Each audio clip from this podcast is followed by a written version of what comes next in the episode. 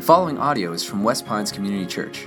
For more information about West Pines, visit us online at westpines.org. You can join us live Sunday mornings at 9, 10:30, or 12 in Pembroke Pines, Florida, or online at westpines.org. Marley was dead to begin with. Those are the opening lines to the famous novel A Christmas Carol. Now, I would imagine almost everyone in this room has seen it shown as a movie or read the novel A Christmas Carol. Anyone seen that movie, A Christmas Carol? Anybody?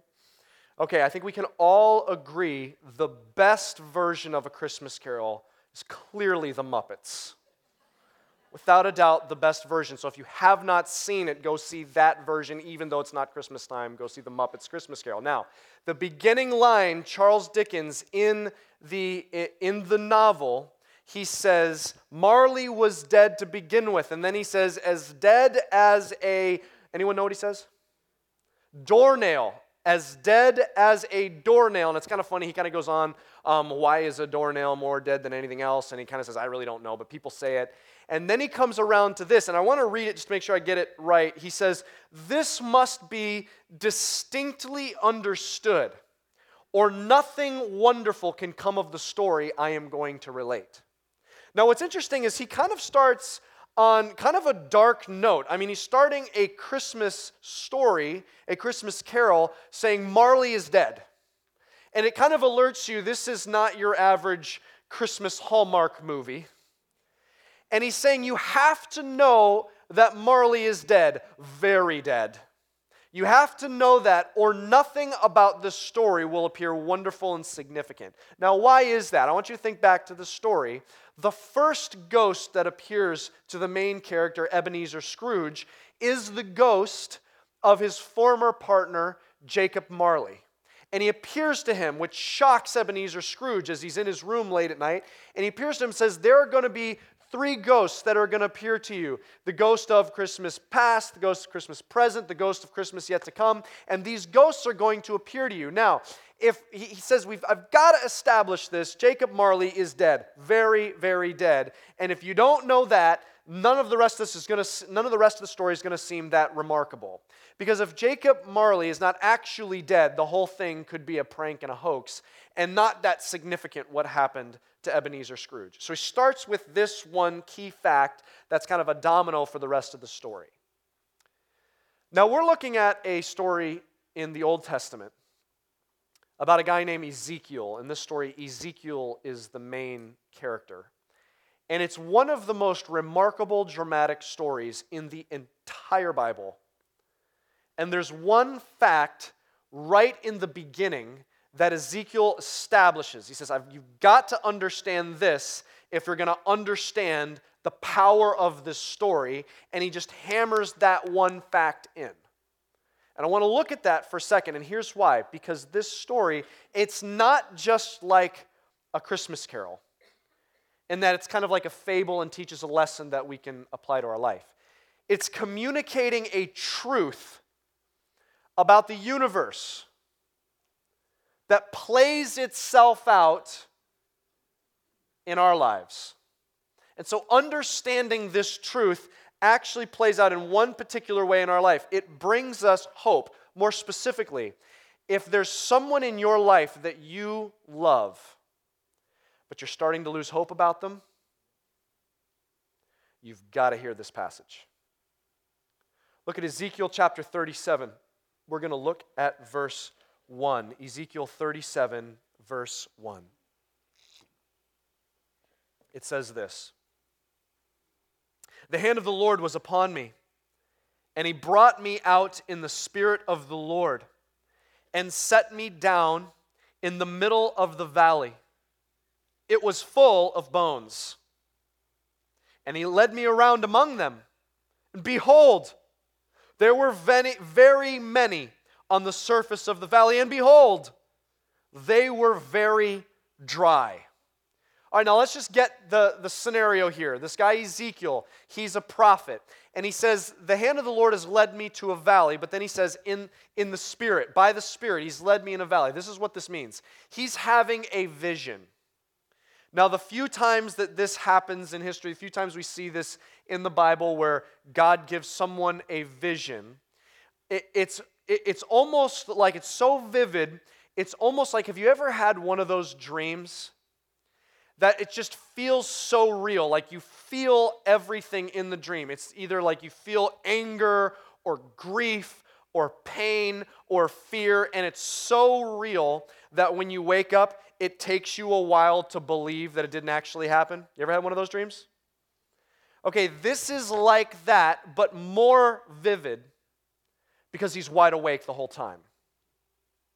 So it's not like he all of a sudden will wake up and it will kind of like wash away back into the shadows of a distant memory. Like he's there, awake, physically experiencing this. He's crunching on the, on the floor of the valley. He's looking around and he tells us what he sees. He says, there, there, I'm in a valley, there are bones everywhere lying on the surface of the valley. Kind of the, the imagery here that he's seeing is imagine it's like after a war had happened there long ago, and all that's left of the slain are their bones. He says it was full of bones. God is taking me around through it. He's stepping over bones, around bones, on top of bones. There's bones everywhere, and he's very emphatic about this. He's like, There's full of bones. And then he says, Behold, very many bones.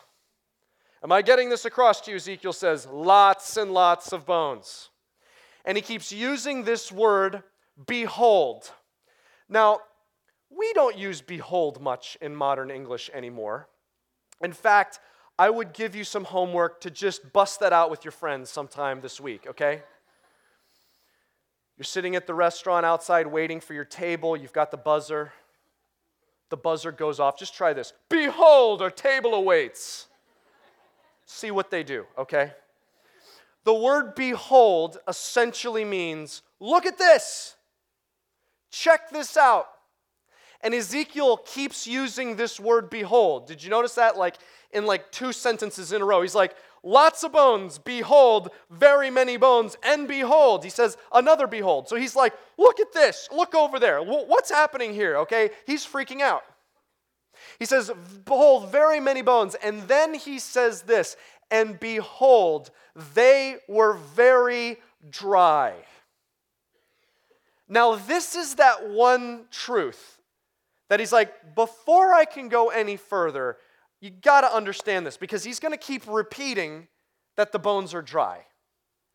Now, like, why is that a big deal? The valley with a lot of bones, that's one thing, but who cares whether they're dry or not? Okay, this is critical. He's basically saying these are not people that have recently died. They're, they're, there's like no ability to resuscitate them, okay? They're dead. They're not freshly picked over. It, they're dead. They are dry bones, bleached white. They are, they are exposed to the elements, so they have been laying there for decades, centuries. They are very, very dry. His point is they are so dead, it's like the last possible moment that they can still be recognized as human remains because after being dry bones, the next thing is being dust. You tracking? He's saying, look, you got to see this before we go any further. They're as dead as possible. N- nothing of the wonder of this story can be captured unless you know they are dead bones many dead bones. They're dry dead bones. You tracking? Okay. Let's keep moving here. Verse 3. And he said to me, Son of man, can these bones live? And I answered, O Lord God, you know. Now, just take a second. We're going to just stop on this for a moment. First of all, did you notice that God calls Ezekiel son of man?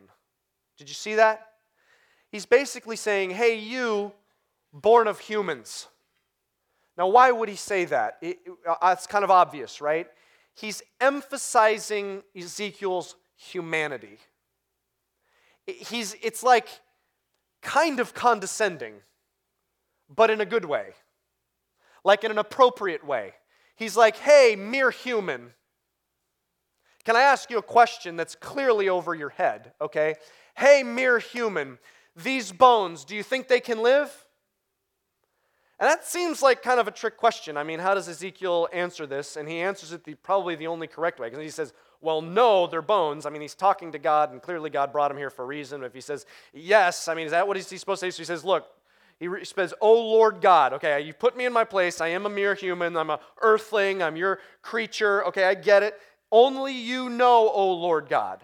Now, here's what I love about this God doesn't say, Okay, then let me explain it to you. God doesn't answer back. He simply commands him to do something. Verse 4 Then he said to me, Prophesy over these bones and say to them, O dry bones, hear the word of the Lord. Thus says the Lord God to these bones Behold, I will cause breath to enter you, and you will live.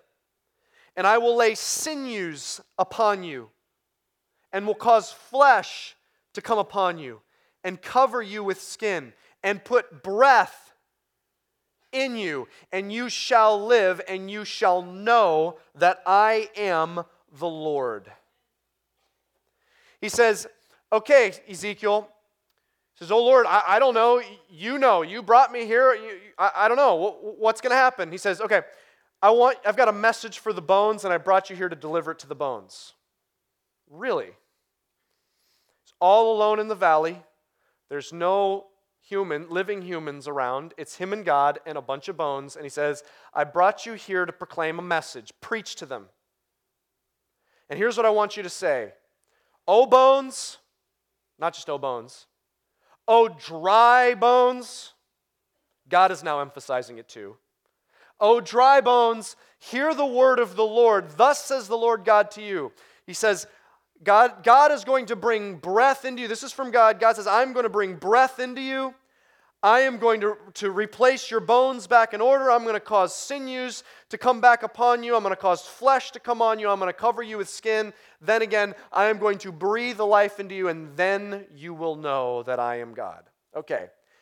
Now, God takes you out to a valley. You're looking around, there's nobody there, and there's a bunch of bones, and He says, Okay, go ahead and say this to them. Kind of an awkward moment. Can we agree on that? What does Ezekiel do? This is important. So I prophesied as I was commanded. And as I prophesied, there was a sound. Behold, a rattling. He says, I did what I was told we don't know if he was like real bold about it, oh, Bones, or if he was kind of awkward about it, hey, Bones, you know, God told me to tell you. It's, I know it's weird, but we don't know how he said it.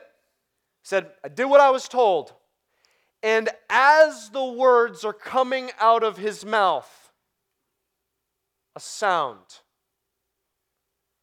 some clinking together. Let's look at it again. So I prophesied as I was commanded, and as I prophesied, there was a sound, and behold, look, check this out a rattling, and the bones came together, bone to its bone. And I looked, and behold, there were sinews on them, and flesh had come upon them, and skin had covered them, but there was no breath in them. Okay, check this out. He says, Okay, God, this is strange, but okay. Oh, bones. And a femur off to his right, just inches real quick. Hear the word of the Lord, bones. And then a couple of them start vibrating around, start rattling against. Okay, like I had chickened out at that point. I'm out of here, Lord. You, got, you, you can do this without me. Okay, but he says, Okay, the Lord says, I'm going to make bones uh, come back together, and all of a sudden, bones are starting to rattle against each other all across. I mean, it's not just like a little rattling, like the whole valley full of bones banging into each other like a roar. I mean, can you imagine how terrifying that is? He probably wanted to like cover his ears. I've got to get through this. Okay. And then you've got to see what it says. It says, and bone came to its bone. And I had to check this out in the Hebrew to make sure that I was reading this correctly. It's not saying that there's a pile of random bones and skeletons are just being made out of these bones. The bones are finding each other and coming back to the bones that they belong to. Did you see this? That means there's like a skull over here that's like looking around and trying to find, like, you know, it's vertebrae and moving all across, okay? The bones are finding each other. Like there's like a patella that rolls over his foot looking for the rest of the leg. Scapula looking for a clavicle. I'm out of bone terms, but there's other bones moving around. They're looking for each other, okay? These bodies are not just coming back together, okay? They're finding each other. They're all moving around, rattling, okay? And he's got to be thinking, I don't even want to say this next part, okay? He's saying, he just probably can't look. And sinews, okay? And he looks, and then out of, like, springing out of these joints, ligaments are starting to wrap around knees, and tendons are starting to turn into muscle fibers that are wrapping around bones. And then it says, and then he says, and, and flesh will come upon you. And he probably doesn't even want to look because eyeballs are coming into skulls, and organs are starting to fill chest cavities. And then it says, and skin will come upon you. And he's looking around at this horror show as skin is growing across the body, okay? And he is standing in the middle. Crazy. He finishes and he's standing there, but did you notice? This is interesting. The one part that he prophesied twice about, he began and he ended with the breath that's going to go in them. He says he looked and there's perfectly healed bodies. But just lying there, eyes open, motionless, no breath in them. Let's finish this up and see what happens.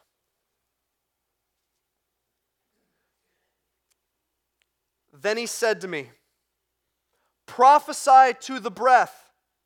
Prophesy, Son of Man, and say to the breath, Thus says the Lord God, Come from the four winds, O breath, and breathe on these slain, that they may live. So I prophesied as he commanded me, and the breath came into them, and they lived and stood on their feet, an exceedingly great, what's that word? an exceedingly great army. He's standing there surrounding, surrounded by perfectly healed bodies, but they're not yet alive. And God says, okay, you've got to prophesy specifically about the breath. And so Ezekiel's standing over them and he says, Oh, breath. And he calls the winds from all four corners. That means breath from every direction comes howling, rushing in, pouring down into the valley, down the mountain slopes, and he watches as the chests of these dead bodies go and raise up. And they start blinking and they start standing up all around them. All around him, he's standing in the middle. And then he describes them like this Does he say a whole people of bodies? A whole nation of bodies? A whole congregation of bodies? No, he says a whole what? A whole army of bodies standing around him, living. One of the most unbelievable stories, this vision that Ezek- God wanted Ezekiel to experience in full, ultra high definition, like he, he wanted to see and touch and hear, and he wanted to experience the whole thing vividly.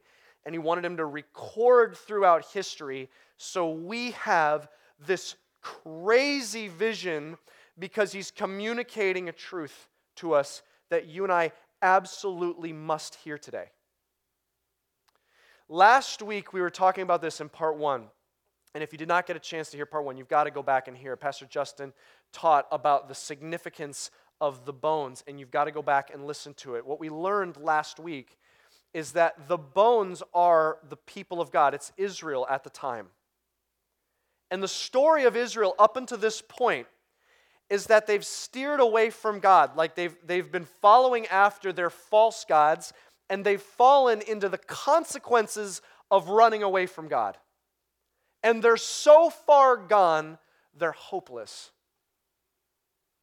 And so, by coming out into this valley and seeing all of these bones, God is representing the, the plight of his people, the state of his people. They are hopeless. And he's saying, but the one hope they have is the power that comes through the, through the Word of God. Ezekiel, deliver the Word of God, and I am going to work through them and rush on them with power, and I am going to revive them.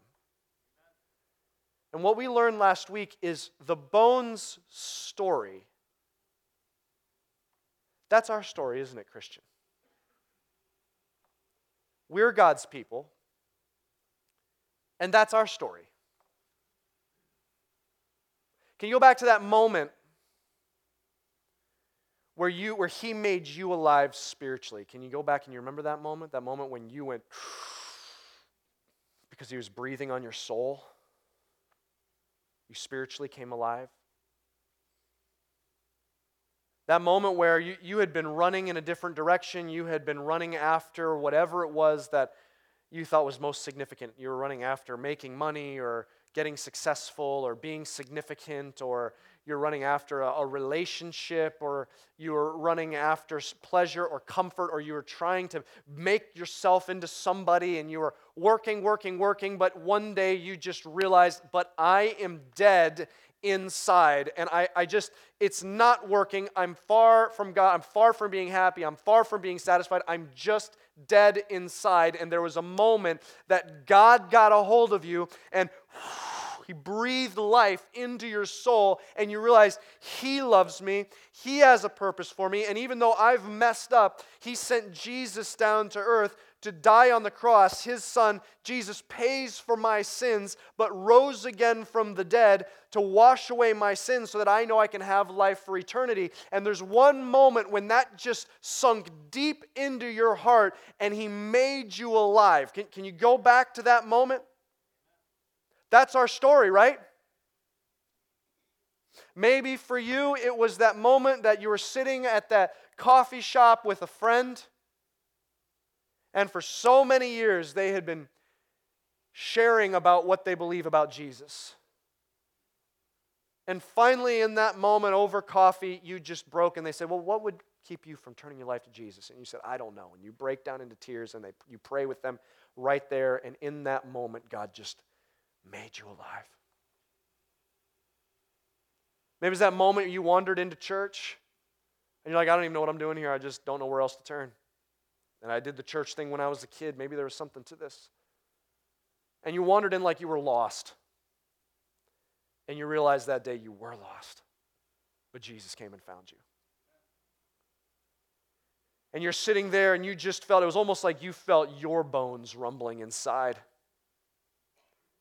And at the end, you just you prayed that prayer and you or you raised your hand or you came forward or you checked off a box on a card and you just said jesus here's my life. And it's not that everything was perfect in your life but there was this inner life inside coming from the inside as he was breathing in and making you alive. Do you remember that moment do you remember that moment? Maybe for you it was late at night. You're sitting there in your room and you had, you had heard uh, someone talk about Jesus, or you'd maybe watched someone on TV, or heard a radio preacher, or you sat with your friend, or, or you sat with your mentor, but now you're just all alone in the dark and you just say, Jesus, I'm calling out to you. And you don't know what it was that specifically happened, but in that moment, He breathed life into you. That's our story, isn't it, Christian? He's taken our deadness and made it alive. And we weren't just a little dead, we were skeletons, but we weren't just skeletons, we were dry bones. Moments from disintegration, the final moment, and he breathed life into us and he made us alive. But he didn't just make us a group of resurrected dry bones. He didn't just make us a congregation of resurrected dry bones. He made us into a what? An army. That means, he says, I've raised you up. I've, I've, made you, you're from dry bones, you're back to life. So I've given you a mission. I've given you a calling. I've called you then out to do something. We talk about it here. We say, Christian, you've been rescued by Jesus. He swooped in and rescued you, but He rescued you. You've been rescued to rescue. You've been resuscitated to resuscitate. Christian, you, you've been resurrected to resurrect. He's called you to a, a, mission. And so last week we talked about we can identify, identify with the dry bones, but there's another part of this equation that we can identify with Ezekiel. Because that's your calling and my calling to be the mouthpiece of God over dry bones. Now, let's just take a second uh, and look at Ezekiel. I mean, what part of the e- equation did Ezekiel actually do? Okay, you remember that old song? You remember that song? Them bones, them bones, them dry bones. You know what I'm talking about? The foot bone connects to the leg bone. Okay? Do I need to sing this like out loud? No, I'm not going to do it. You weren't excited enough. If you would, if there'd been ruckus cheering, maybe, but I don't think you really want it. Okay? No, no, it's too late. Too, too late. My feelings are hurt. Too late.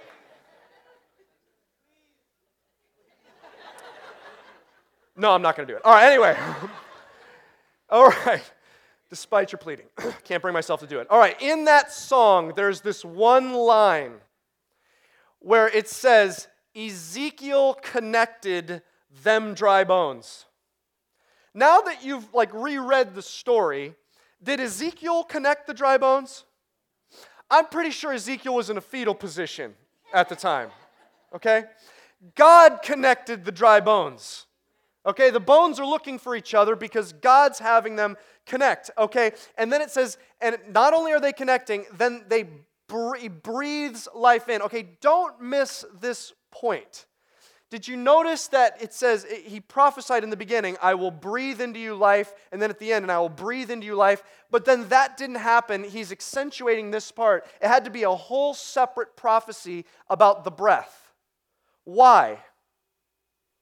It's an allusion to the very first moment the first human was ever created according to Genesis 2. Let me read. I want to read one verse Genesis 2, verse 7. Then the Lord God formed the man of dust from the ground and breathed into his nostrils the breath of life, and the man became a living creature. Here's the account, according to Genesis 2, of the first human. It says God puts him together out of the dust. We don't get a lot of details about that. The one detail we do get is him breathing life into him, and that's its moment of life. And so, in this moment, it's accentuating. I mean, the bones finding each other and ligaments just springing to life, that's to me far crazier than wind coming in and filling the bodies. But that's the part that's accentuated. Why? Because it's showing us the same power that made humans to begin with, the same creative power is the same creative power that brings them to life again spiritually. Is it Ezekiel connecting those bones? Of course not. What did Ezekiel actually do? Very little. God is saying, Say this, Ezekiel, and then Ezekiel says it. I mean, if God's speaking to Ezekiel, why can't God just speak to the bones? Ezekiel's pretty irrelevant in the whole equation. Why did God use Ezekiel? He just wanted to. And the moment the words come fumbling out of his mouth, the miracle starts happening. Why did he use Ezekiel? He just wants to. That's what God does, that's how he operates. Look at what he says in, in Romans chapter 10. Romans 10, verse 14. It's talking about how do people ever actually hear and put their faith in Jesus. Here's what it says How then will they call on him who they have not believed? And how are they to believe in him who they have never heard? And how are they to hear without someone preaching? And how are they to preach unless they are sent? As it is written, how beautiful are the feet of those who preach the good news. Here's what it says. You got to hear this logic. It's pretty airtight. It shows how God functions. He says, okay, someone wants to find salvation, they call out and say, Jesus, I believe you died for my sins. I believe you rose again from the dead, and that that, oh, that alone saved me. It's Jesus that changes everything in my life, and I believe in you. They call on the name of Jesus. But they can't call on someone that they don't believe. And they can't believe in someone they've never heard.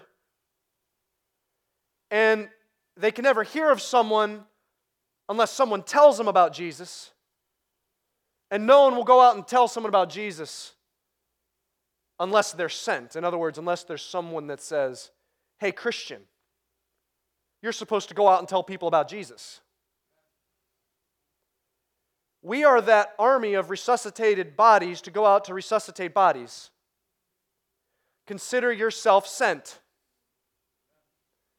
You're called to go take the message of Jesus. You're called, you're, you've now been sent. So now you're called to go take that message to people so that now they can hear about Jesus, so then they can believe on Jesus, and then they can call on Jesus and be saved. He says that's God's plan for how he's, he wants to do it. He doesn't need us, He just wants to use us. If there's one truth to walk away, we're like the bones, but we're also like Ezekiel. We are called to go and do what Ezekiel did just preach what he tells us. Why? There's one truth you got to hear. He just wants to use you. He just wanted to use Ezekiel to speak over dead and very dry bones.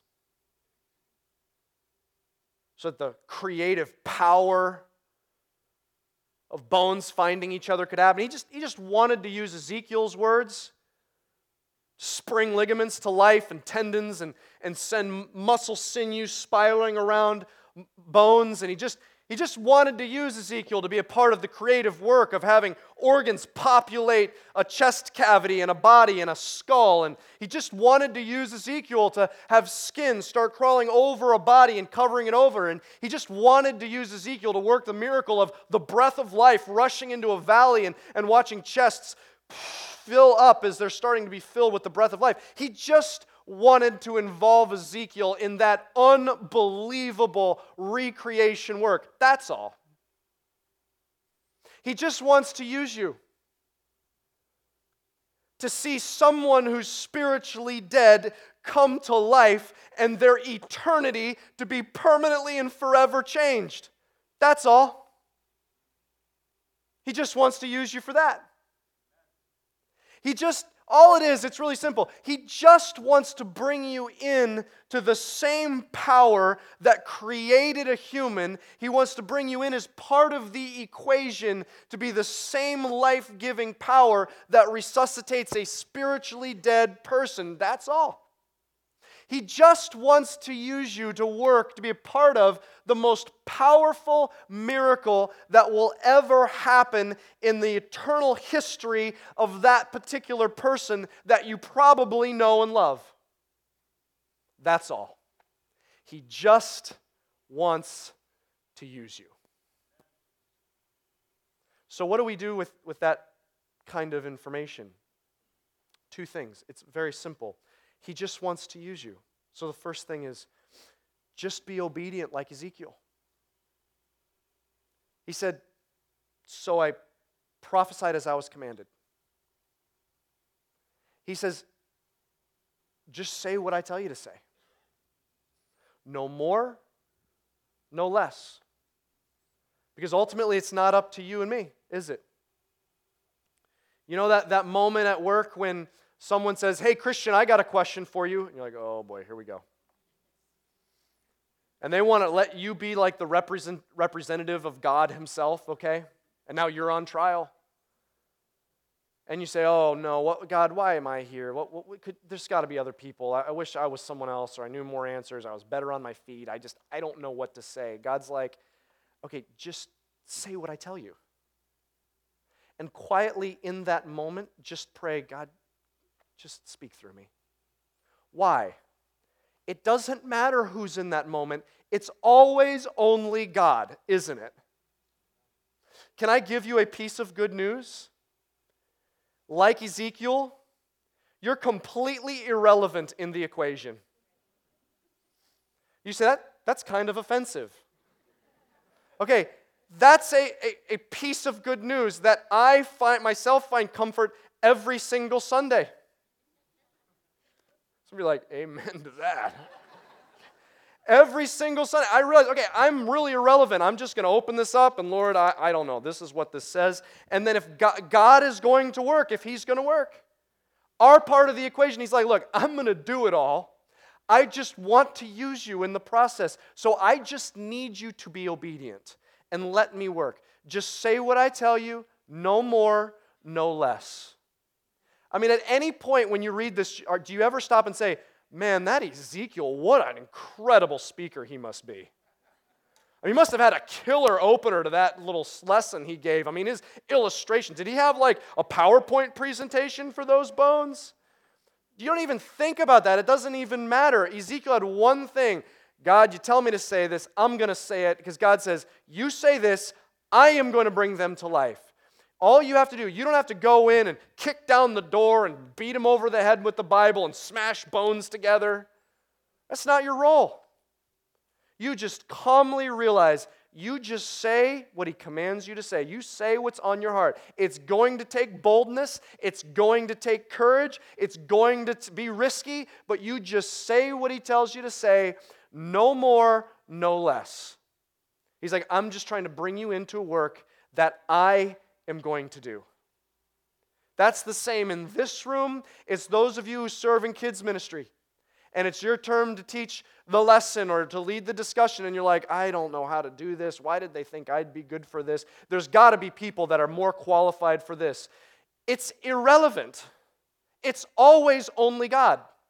And He's put you there you just give your part and watch the miracle that God does. You're, you're in student ministry and you're serving and you're a tribe leader and you get that question that you're like, okay, I did not get trained to answer this question in my tribe here in student ministry. Okay? You just say, Lord, give me the words. And you just say what He puts on your heart. He's like, it was never about you anyway. It was never about your wisdom, your giftedness, your knowledge. You just go where I tell you, you just say what I tell you. You're a community group leader.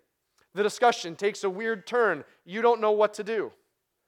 You say, Man, I wish someone else was here. God doesn't. He put you there. You just be obedient, say what He tells you to say. It might be risky, it might take boldness. You just say what He puts on your heart. You do the best that you can and know that it's always, was always going to be His miracle anyway. You know, you have an opportunity to practice this this week. On your chair, everyone has an invite card. Can you go ahead and just grab that? Can everyone grab one of these? You, got, you have a couple of these invite cards on your chair. Maybe you, you can even grab more in the back as you leave. We all have an opportunity to practice this this week. He's commissioning us. We have now been sent. We're going out to invite someone to come to church. That's sometimes risky. That sometimes pushes us out of our comfort zone. That takes boldness and courage. He says, just be obedient invite, take that step. Hey, um, you, this is what's going on at my church. I'd love for you to come. No pressure, but you're always invited. Invite that person to church and say, because he's like, look, I'm coming in behind you and I am going to work. Expect a miracle. He's like, I, I just want to use you. I just want you to be a part of it one day when that person you've been praying for and you invited and you're shocked that they came is sitting in a purple chair next to you. And in that moment when they hear about how much God loves them and Jesus did for them, they're sitting a single tear rolls down their cheeks, and then you have many tears rolling down your cheeks because you're witnessing a miracle of God breathing life, creative power into their soul, and you got the privilege of being a part of it. That's all. He just wants you to be a part of it. That's the first thing. We're just obedient. But here's the second thing if, if we're like Ezekiel, never, never, never give up hope. Who's that friend that you've spent many, many hours in prayer over? That you're starting to lose hope. And you say, You don't understand. This person is so far from God. They don't want anything to do with it. They, I can't even bring up the concept around them. They are so far. They're, they, they are like, like completely dead inside. Oh, completely dead? You mean like dead as a doornail? Or you mean like dead like a dry skeleton, dead like, like, like one breath away from disintegration kind of dead? Because if they're that dead, perfect. That's the type of dry bones that God breathes life into. Never, never give up hope for that friend, that sibling, that aunt, that uncle, that coworker, that parent. Never, never give up hope. But can I talk to some of you in particular? Some of you spouses You've been praying for your husband or your wife for so many years. Please don't give up. Please don't give up. Keep praying. They're never too far gone for God to breathe life into them. Can I talk to another group of you? Parents, who has a wayward prodigal, a child that's strayed, and you say, God, please, your heart breaks for them. So many tears you've shed for them, praying, God, draw them back to you. Please don't give up. He breathes life into the driest bones It's always going to be Him. And I want you to see what kind of power He uses. It's the same power that created life, is the same power that's going to bring them back to life spiritually moms and dads who are heartbroken for your kids, praying for them. Do you know what that means? The same power, moms, that was at work in your womb, that miracle, that same power as that baby was growing in your womb. So many years ago, he was knitting that baby together in your womb. And one day, you held that child for the first time and you said, God, what a miracle as you looked into this little wiggling child that He had entrusted to you. He's saying to you today, it's the same power that I will use to breathe life into their souls and call them to spiritual life. Please don't give up. Please keep praying. Please keep hoping. There was a woman named Monica. And she was so broken over her son. He was so far from God. He was just, he was partying and he was, he was living a life that was, that was destroying him. And he was so far from God, wanted nothing to do with God. But his, his strong Christian, his devout mother, her name was Monica, kept praying and praying and praying and praying and weeping and weeping and weeping. And one day she went to her pastor and said, What should I think? What should I pray about my son who's so far away from the Lord? And this is what the pastor said to her. He said, Hold on to this. It is inconceivable that he, your son, should perish, a son of tears like yours. In other words, there is no way that God would pair this child with a mother that is so fervently weeping and praying for the child if that child was not a marked man for the gospel. That story took place about 1700 years ago. And Monica's son was a man who became known as Saint Augustine, one of the most powerful and most influenced, influencing men in all of Christian history. Never, never give up. He breathes life into dry bones. One more group I need to talk to. Because I believe in this room there are some prodigals. I believe watching online right now, there are some prodigals. And you know there was, you have a mother or a father or a grandmother, grandfather, abuela, abuelo who has been praying for you for years and years and years, and they've shed many tears for you. They just want you to find life in Jesus. And they want you to turn from the life that's destroying you and find your Creator and find forgiveness and find new life and let Him breathe into your soul. So, prodigal, please today come home. Prodigals that are here in this room, today is the day.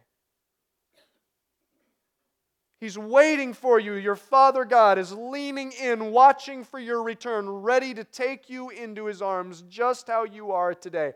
Come home, prodigal. May this be the moment of your salvation. Would you bow your heads and close your eyes? Let's take a moment where we sit before the Lord together.